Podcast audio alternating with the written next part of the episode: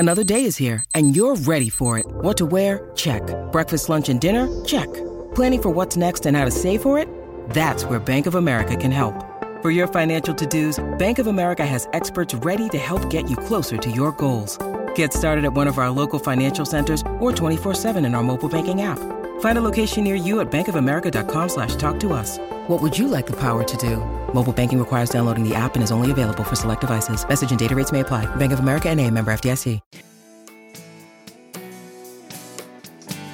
Hello and welcome. This is Colleen O'Grady, the host of the Power Your Parenting Moms with Teens podcast. This is a gathering place for moms to be encouraged, nurtured, and inspired. Also, you'll learn the latest in teen research and trends and get practical parenting tips.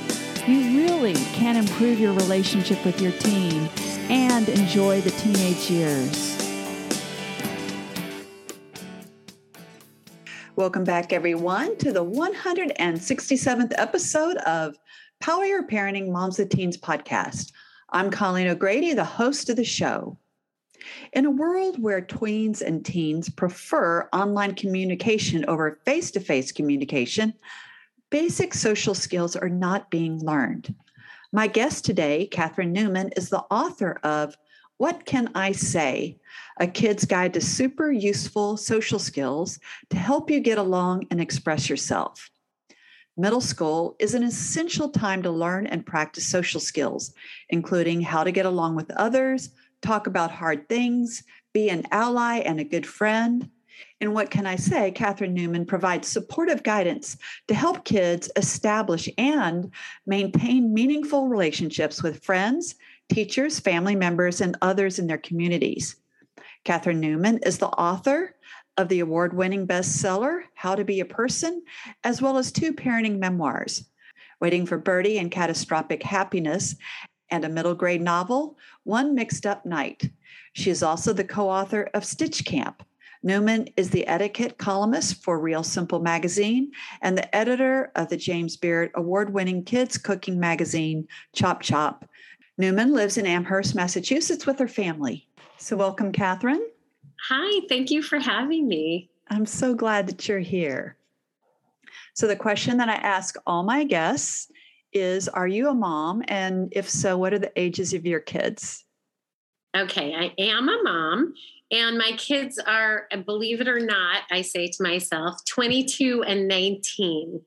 Awesome. Awesome. I have a daughter who's 26. Oh my gosh. It's all the cliches. I just am like a font of cliches of how I just feel like they were in my arms a minute ago, but we don't even need to start down that particular road. That's great.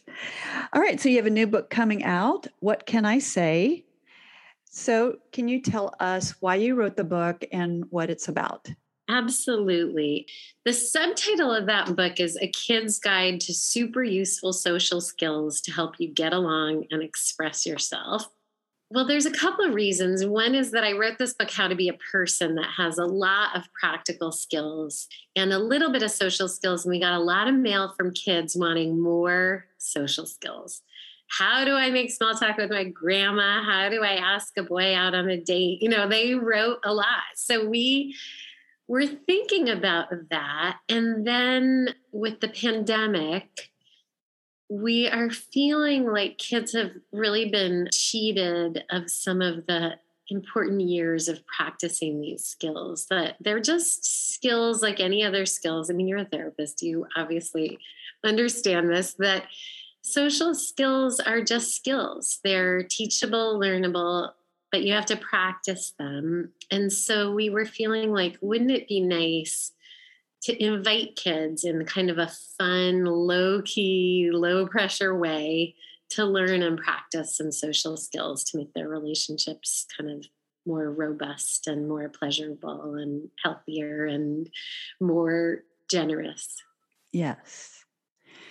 So who did you write the book for? Like what age? What kind of kid? Great question. I think of it as a book for like 10 to 14-year-olds, but I think the truth is younger kids will pick it up because it has really awesome illustrations, which I did not do. Debbie Fong did them. They're amazing. And I think older kids will pick it up because lifelong learning about how to be a person who knows what to say or how to nurture their relationships, those are just skills that don't go away. I'm still working on those skills. I'm sure all your people are always working on these skills. And then also the fact is that kids come to this book. There are kids who aren't going to be neurotypical. There are kids who are going to be on the autism spectrum. So we don't assume a single reader. We feel like we want you just to like join us wherever you're at. So like, there's a big thing about eye contact, which like I almost called this book Look Up, because I feel like the sort of head down, everybody on their phone, like, I feel like the first step is just look up, you know, like, and I remind myself to do it. Somebody gets home, look up, stand up, you know, put your phone down and then make eye contact. But the truth is lots of kids can't make eye contact. That's okay. You know, like kids who are on the autism spectrum, that is like a long-term goal. That's not like, oh, you remind them and then they can do it. That's totally fine. If you can't do it, that's fine. You have other things you're bringing to the table that are going to be wonderful. So we're trying not to presume that everybody has the same skill set that they're bringing. Yeah. So that's what I absolutely loved about your book is that you are teaching the social skills, because I know as a therapist that kids can learn social skills. And a lot of times they feel like they can't. And it's really gotten bad after the pandemic, because I think kids that I would say are medium to introverted kids. Yeah. They are really comfortable now being by themselves and just being online. Yeah. And being around people now is uncomfortable, and having face-to-face communication is uncomfortable. And as you know, the research shows even before the pandemic that kids, tweens, teens, prefer online communication over face-to-face communication. Yes. And I will say, at the risk of saying the obvious to you, a therapist, that the research also reminds us that even for introverts, and this is a detail that I like to share, the brain chemistry, the way you release dopamine, oxytocin, the feel-good brain chemicals that make life worth living, those are really released in our face-to-face social interactions. And that is even true for introverts. I just love that detail. And so we really need our kids for their happiness and well-being, but for their mental health, we need them to be in relationship with other people. We need them to be in the world, in relationships, and we need to demystify what that looks like. It's not a mysterious, it doesn't come in through the water. It's okay if they don't know already, if they didn't learn. They're just skills. They can be broken down into actually manageable, learnable skills, and that's my hope and feeling about it. Yeah, I see a lot of moms who are shocked that their kids don't know these social skills, because I do think as adults, we assume our kids know some of these basic skills. Yeah, and they don't. Right. So can you talk about some of the basic skills you address in the book? Sure. Yeah, the book has a little bit of like a trajectory. We really crowdsourced a huge laundry list of skills that kids wanted to learn, and then tried to figure out. There was a moment where we thought about just putting them all in like random order, and then that just didn't make any sense. It was so chaotic. And so we just tried to think about like almost starting small and moving into bigger, higher stakes, more difficult, more conceptual skills as the book progresses. So it really starts with like, hi, I'm Catherine, you know, the basic, like, how do you meet somebody for the first time? And then it moves into like, how do you have a conversation, which, as you know, as a therapist, that requires like a bunch of different skills, like expressing curiosity and listening, like, and the mysterious back and forth of the conversation. And then it moves into our other relationships with people of sort of basic, I think of these as basic people skills, compromising, giving someone the benefit of the doubt, the assumption we want our kids and everyone in our lives to have that you don't always know what someone else is experiencing and that you could kind of meet them halfway. And then the hard things, that's its own, it starts to get a little harder. How do you apologize, forgive, you know, move on, express anger? How to be in a romantic relationship. This we did not know where to put, but the kids wanted it. Or not be in a romantic relationship, which is an equally valuable enterprise. I just want to say, and I really believe that, that's fine. It's not everybody's path. It's certainly not every middle grade kid's path. And then bigger questions about how to be supportive, how to be a supportive friend, how to be a supportive ally and community member. And ultimately, it ends with this very big leaning chapter called How to Care for Your Community, about being a good neighbor and a good citizen. Yeah, no, it's wonderful. I liked how you started basic. What I can tell you is that a lot of kids don't know the basic. Right. And a lot of times I will teach kids basic things like looking a kid in the eye and why don't you say hi or hello? Even the basic is not known. Yeah. So I think this is super helpful. Also, I'm curious. So did you poll a lot of kids or how did you get the information? Yeah. So on the one hand, we just amassed the requests. So we knew we were going to deal with the requests we gotten from the How to Be a Person book. And then my kids, I've always lived, since my kids were basically middle graders, we have had like a house full of teenagers for the better part of the last 15 years.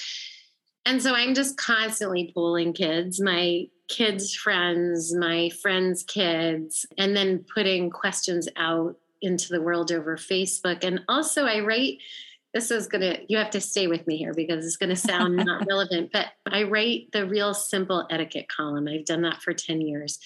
Not like the salad fork etiquette, but really like how do you maintain and build relationships? And basically this book for kids is a microcosm of 10 years of writing that column. It's all the same skills and the same issues. And it's other people are different from you. Right? Mm-hmm. If you're in a marriage, you know that that's true. And their otherness can be so maddening, but it's also the thing that gives our lives value and meaning is the fact that everybody is not just us. So how do you deal with that at every level? That's what the column always has been, right? My neighbor, blah, blah, blah. It's always like this other person, like my in-laws, you know, whatever. But it all distills always down to these skills that are in this book for kids. And so that was another touchstone was just like, what are the skills adults need, you know, and how can you start thinking about teaching them to kids and teaching kids empathy? Because the truth is, if there was one skill that would help you in almost every situation, and I loosely call it a skill, but getting in the habit of saying, what does it feel like to be this other person?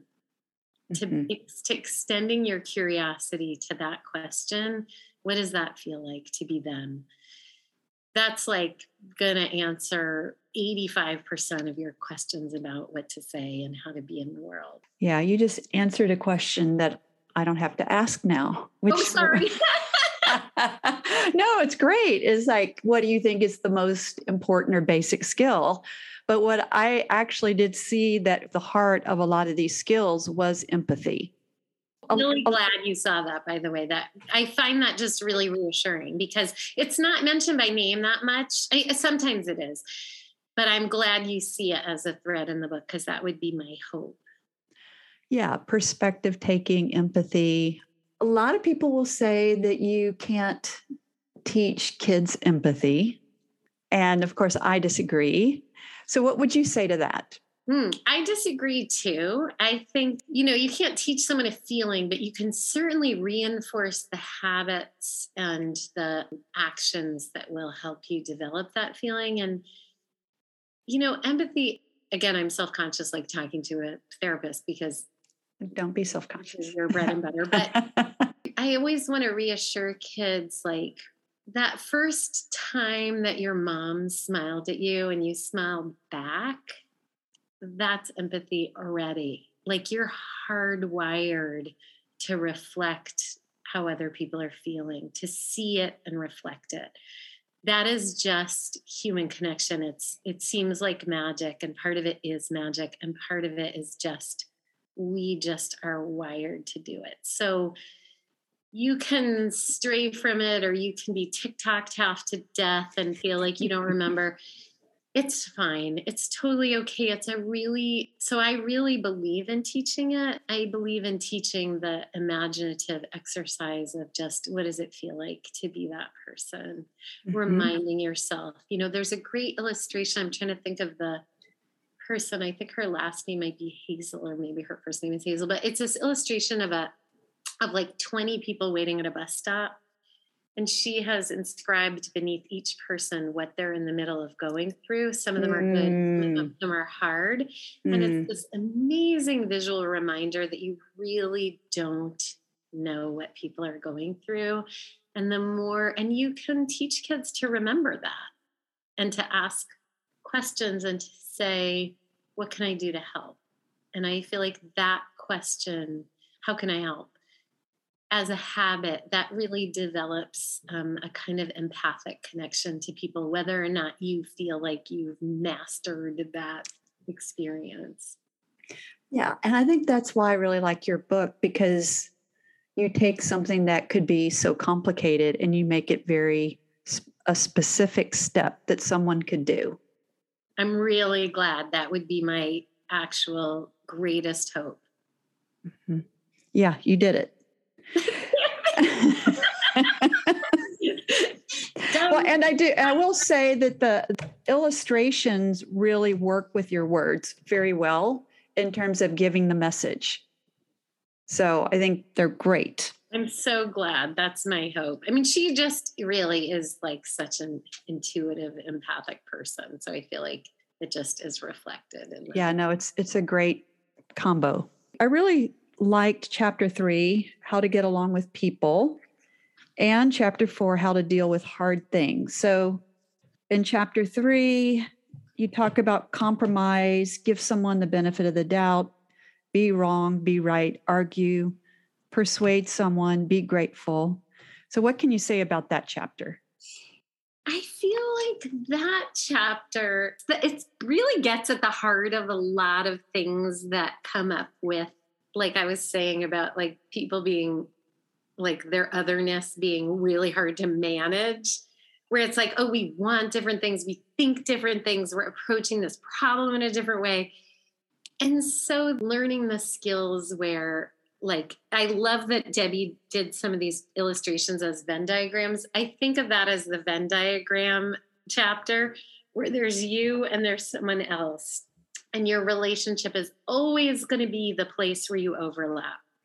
Those circles where you overlap, that's your relationship to that person. And it's not just you, and it's not just them. And so I think of that chapter in my head. It looks like the whole chapter looks like a Venn diagram. I love it. So in chapter 4, how to deal with hard things, you talk about be embarrassed, apologize, forgive, be angry, say no, ask for help, shut down gossip, let a friend go, step back from a friendship. This is so important. This is such an important chapter. So what would you say about it?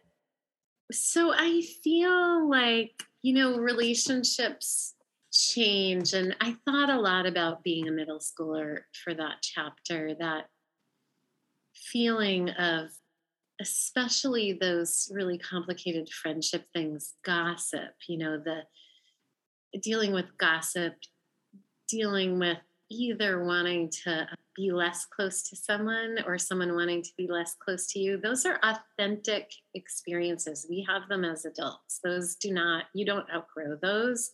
I used to say to my kids when they were younger, at the end of the day, all you can control is your own behavior. You'll go to bed if you've been your like most authentic, most gracious, and empathic self, you'll feel okay eventually. You know, it's like you'll get over it. You may hurt, you'll be in pain. It's okay. Like, these are human experiences, but I think, you know, just how do we help kids navigate what are really difficult situations? And those I think of as, in some ways, the trifecta, that gossip, somebody dumping you and wanting to kind of move away from a friendship. Those are so difficult. So my hope was to break them into manageable skills, and also just to keep reinforcing, like, you're okay, you're okay, you're okay. And you'll, you know, you hear some ways to seek support. I also really want kids to draw on the resources that are already in their lives. How do you feel better when something bad happens to you? What are things you can do? Mm-hmm. Yeah, I think it's because kids don't know these skills, and hard things are going to happen. Yeah. Yeah. So, I mean, like, that should be in school, like how to deal with hard things course. Right. Because when you don't know what to do with it and hard things happen, what happens is you hurt other people or you hurt yourself. And that's what I see in my practice. I bet you do. You know, you see the depressed kids, or the kids that cut, or the kids who isolate, or the kids who bully and use social media, but are shocked that they're bombarded by all their friends in the bathroom saying, "We hate you and you're not our friend." It's not knowing what to do with the hard things that really causes pain and disconnection. Oh my gosh, that, yes. Of that. And that continues to be true. I mean, yes, you know, it's like informs foreign policy, the fact that people don't know how to handle hard things. I mean, truly, like, these are all the same life skills. Mm-hmm. Yeah. I also think about your book is that in our culture today, where the value is so much on data points and making good grades, that these skills, which I think should be like number one, you know, they just assume you'll just pick it up. Yeah, I know. But like your chapter on how to be supportive, how to be an ally, how to care for your community are so important. The difficulty of middle school is just a constant. I mean, things change, but middle school is horrific for so many kids, is a constant. Yes. And the truth is, and I know, I'm sure you see this, the paradox is you can feel really disaffected. You can feel like you don't matter, like there's nothing you can do to change the world. And of course, the antidote, one of the great antidotes, and I have seen this with my own kids, to anxiety and depression is activism.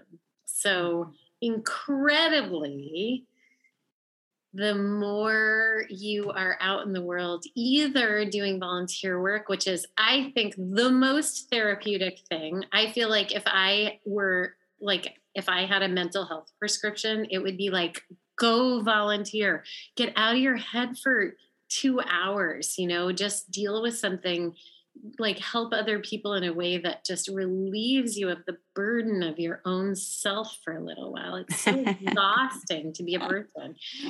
And then activism in the bigger sense, like, what are the issues? What are the issues you care about them? Well, care about them, do something, write a letter, call your senators. Like, kids, I think, don't realize that even if you're not a voting age, you actually still get to log in a call with your elected officials. They will write your name down when you call. And I think that's so empowering and really an antidote to depression, truly. I love it. I agree. So what do you think is the most ideal way of using this book? Like, if you could have your way and say, this book would be best used in this situation. I mean, I would say twin things. One, I wish it were like mandatory reading. On the one hand, I would love to see it in schools or taken up even as like a curricular thing. I mean, this book, or there are other better books like it, those books. But I also know, because this is what happened with my other book, I know that parents, because parents are brilliant, are going to buy it and leave it around and not mention it, which I love as a strategy. I'm already hearing a little of this of like, oh, I left it on my coffee table and my kid picked it up. And that is brilliant because your kids, like, they are so sick of it. They don't want you to come at them with a wall of like opinion and lecture and like, here's how to be. And so just like a little inviting book with really great illustrations, and you can pick it up and put it down again. I hope there's some of that. Yeah, I love that. Because I think if a parent waves the book in their face and you need to read this book, they will resist it. So I like the kind of leaving it around. Right. Yeah. Well, I know you have a busy schedule. Any last advice for the moms listening? Oh, the moms. Just, oh my God, I love you. It's a hard time in the world. You're doing your best, and we're all in it together. That's not really advice.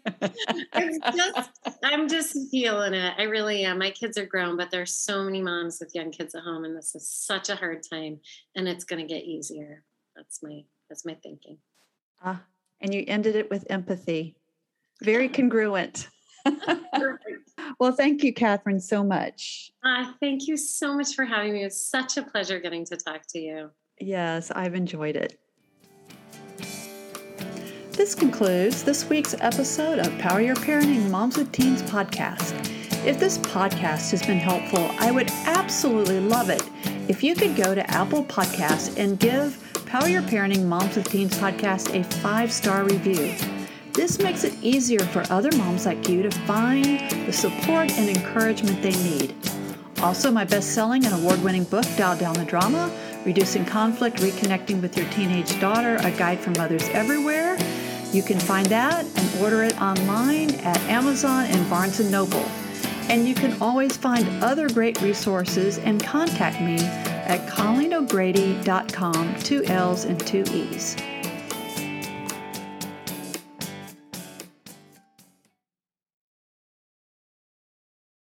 This podcast is a part of the C-Suite Radio Network. For more top business podcasts, visit c-suiteradio.com.